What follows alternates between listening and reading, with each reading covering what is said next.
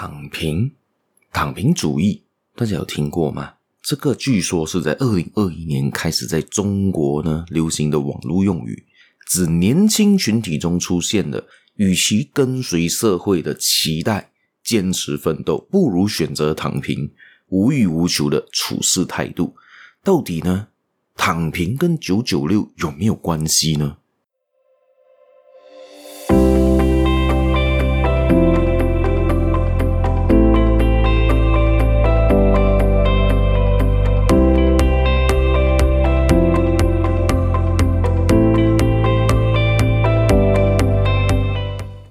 大家好，欢迎大家今天又来到这个犹太小故事的这个 Podcast 这个节目了。我是小叶，在这里跟大家说一声早安、午安、晚安。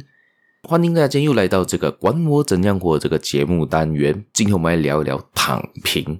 大家不知道有听过“躺平”这个字眼吗？躺平顾名思义就是躺起来。非常的平，好听就是呃躺下来好舒服啊。另外一个情况就嗯，感觉上另外一个观点有点像尸体嘛。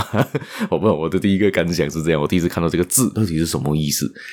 躺平到底是什么？为什么这个字眼会出现？而为什么有人会选择躺平，而不是站起来挺直腰做事呢？而是要选择躺平呢？还有呢，九九六跟躺平有什么关系呢？我们来先说一说躺平。躺平，顾名思义，躺下很平，就是说躺起来很舒服，躺平起来就什么事都不管。这个字眼，这个主义，就是这个躺平主义呢，是在二零二一年呢开始在中国流行起来的一个网络用语。而这个网络用语出现在主要是年轻人里面出现的这个字眼，为什么呢？他们认为啦。与其跟随社会的期待坚持奋斗，不如继续选择躺平，无欲无求的处事态度。这个是 Wikipedia 来给的一个定义，就是维基百科给的一个定义。而这个躺平呢，具体的内涵，它继续延伸来说明嘛。它的内涵包括呢，不买房、不买车、不谈恋爱、不结婚、不生娃、低水平的消费、维持最低生存标准、拒绝成为资本家赚钱的机器。被资本家剥削的奴隶，所以呢，尤其呢，当在二零一九年这个 COVID 的时候，躺平呢就被视为这个年轻群体出于对现实状态的失望，对于这个阶级固化、内卷化、中产阶级的这一个萎缩、在职贫穷、过劳等现象的一种回应，也造成当时一个大辞职潮。为什么会躺平呢？躺平顾名思义该说嘛，就是这样子说，就无欲无求，过得非常简单的一个生活，过得对自己生存就足够的一个情况。但是躺平在中国是一个很严重的一个课题，因为对于他们来说，躺平代表国家很难继续进步，年轻一代会非常难的找到工作，年轻一代，也不是说年轻一代非常的找工作，是找到工作也不积极向上，而是继续的耍废，就是不想再进步，原地打转吧。可以这么说，只是原地打转吧，这样子说。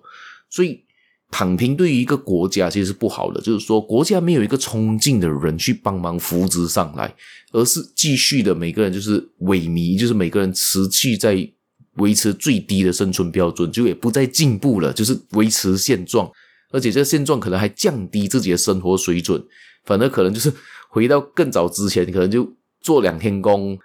够钱打散工，够钱存活就够了，这个也是躺平的一种方法吧。但是躺平这个虽然这个字眼是在中国发起的，但是我觉得在日本更早时候都已经出现这个东西，这个现象了。不知道大家对于日本人的看法是怎样？日本年轻人也是一样，但是还是另外一个字哦，我一直想不起来它是什么字眼。但是日本人也是一样的，他们也是一样不爱结婚，甘愿单身，不结婚，不生孩子，也就。浑浑噩噩，就是每天就上班下班，足够自己生存就好了。因为他们觉得生活压力太大，而这个他们都把这个问题归咎于环境的问题、社会的环境、社会的问题造成的。而这个社会的问题、社会造成的这个问题呢，也就回归到我们对生活中的不满、生活中的抱怨。为什么生活中会有抱怨？为什么生活中有不满？这个也要回归到另外一件事情，也就是现在，尤其在亚洲，每一个人的生活。非常非常的压力，非常非常的长的这个工时，尤其是当马云提出“九九六”这个概念的时候，哇，这个这这个东西根本就是超累人的。如果你只是个打工的人，你不想要去做“九九六”嘛？可能有些人听过九九六，可能没有听过。那九九六是什么意思呢？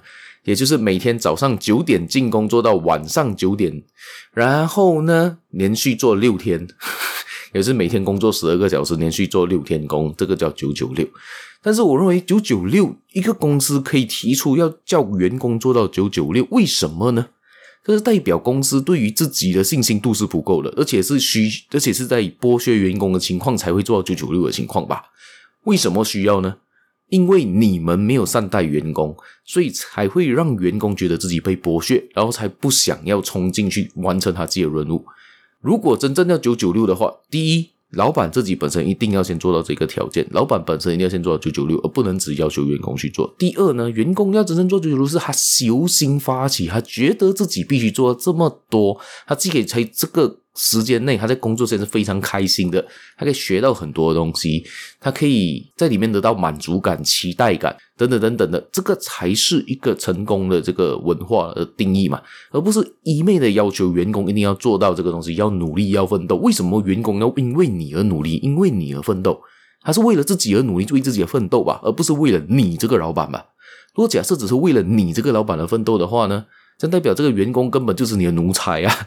为什么一个奴才要要要要要因为一个老板而去努力？因为他是被签了一纸卖身契嘛，所以才能够在这个情况上继续的硬硬的做吗？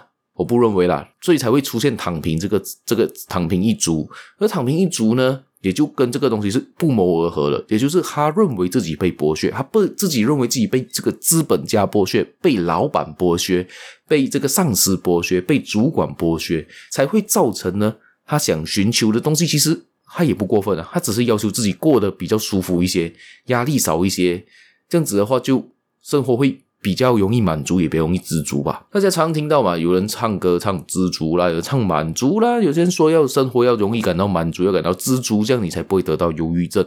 要看得开一些，讲得简单，做起来很难啊。你怎样叫满足？怎样叫知足呢？今天当他一个人觉得他自己够知足的情况上的时候，你会讲他躺平哦。到底是？应该不应该提早知足呢？甚至有人提出了这个从简的这个生活，就是把东西做到断舍离，做得非常简单，简化自己的人生，把东西，本衣服也也只有那几件，然后家家私也就那几件，做的工作也是那几件，把整个生活的模式放到很精简的情况上，而足够自己生存，他其实过得很快乐，因为很容易满足啊。但是当一个人要求躺平，当一个人要求生活平衡罢了。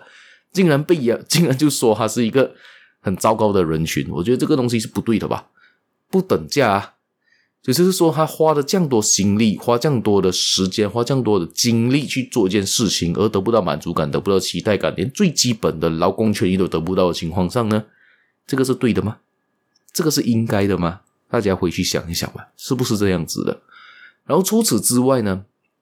躺平，因为他觉得生这个社会或社会的环境，第一，他在怎样的努力，他在怎样的奋斗，他都追不上富二代，他都追不上老板，他追不上这个社会给他的期待。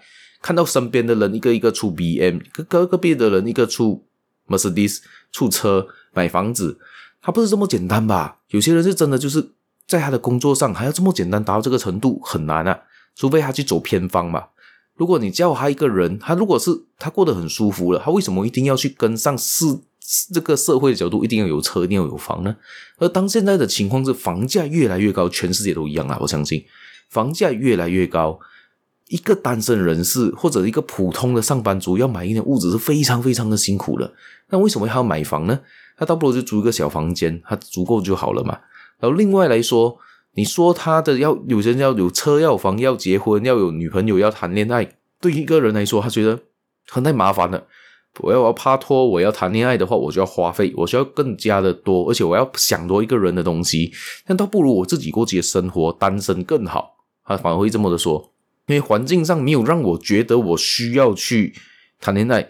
这个环境没有让我觉得我想去成家，这个环境没有让我想生孩子，尤其在中国一代，他们在之前有一胎政策，就是说一个人只呃，基本上一个家庭只能有生一胎，那就造成了当下那个当一胎政策执行到现在的时候，他们就认为那一那个单那个独生子，他也不想要承担更多的责任，承担更多的这个生活上的压力，这样子他为什么要去要去选择奋斗，要选择努力呢？尤其有我们另外倒退来说了，假设他是富二代了，他他有为什么需要去努力呢？他根本不需要努力，在家在家躺平就好啦，就什么都不用做，还有钱进来嘞，对不对？而且在西方国家呢，大家比较推崇的是生活跟工作的平衡嘛，work-life balance。其实我们比较这个是比较适合的情况啦，也不能说一个人的生活中只有工作，没有其他的东西的话，这样代表这个人也蛮可悲的吧？因为他的生活只有工作。假设今天你突然得了一场大病，或者突然出了什么意外，你没办法工作的时候，你的生活重心是不是完全没有了？是不是很糟糕呢？大家不有听过这样的故事吗？有一些老头。退休了，他反而觉得自己孤立无援，感觉很自卑，因为他没有那个社会地位了，他没有其他的兴趣，他没有其他的休闲娱乐，他只有工作。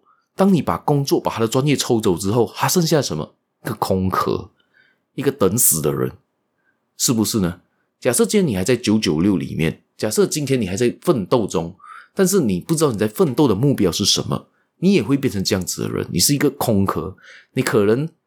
八十岁正式进棺材，但是可能已经在二三十岁已经是一个死人了。你是一个行尸走肉，你只是在应酬，你只是在符合对于你的这一个看法。这个社会非常的任性，觉得你应该做这件事情。这个社会非常的任性，觉得你应该是要拿这个社会地位。你当你被这个社会地位被抽离的时候，你什么也不是，你是一个行尸走肉嘛。这样讲了这么多，大家觉得躺平是应该的吗？还是说应该要继续的奋斗呢？我觉得这个取决于个人选择啦。就代表是你现在所做的事情，你觉得你有冲劲，你觉得你有对未来、为前景有非常大的期待，有非常大的目标，你想达到那个目标。好比说，你今天想跑马拉松，你知道你的终点是那四十二公里，你想冲到那个终点线，那个是你的目标。在那之中，你可以选择躺平，就是躺在地上什么都不做，你在原地踏步，你永远达不到那个目标。另外一个情况是你发愤图强往前冲，但是冲得太快，你可能太累，你也跑不到那个目标。而是你要制定好方向，制定好目标，制定好小目标，这样子你可以慢慢慢慢的走到都好，跑到也好，你始终能达到终点线吧？你能跑完那四十二公里。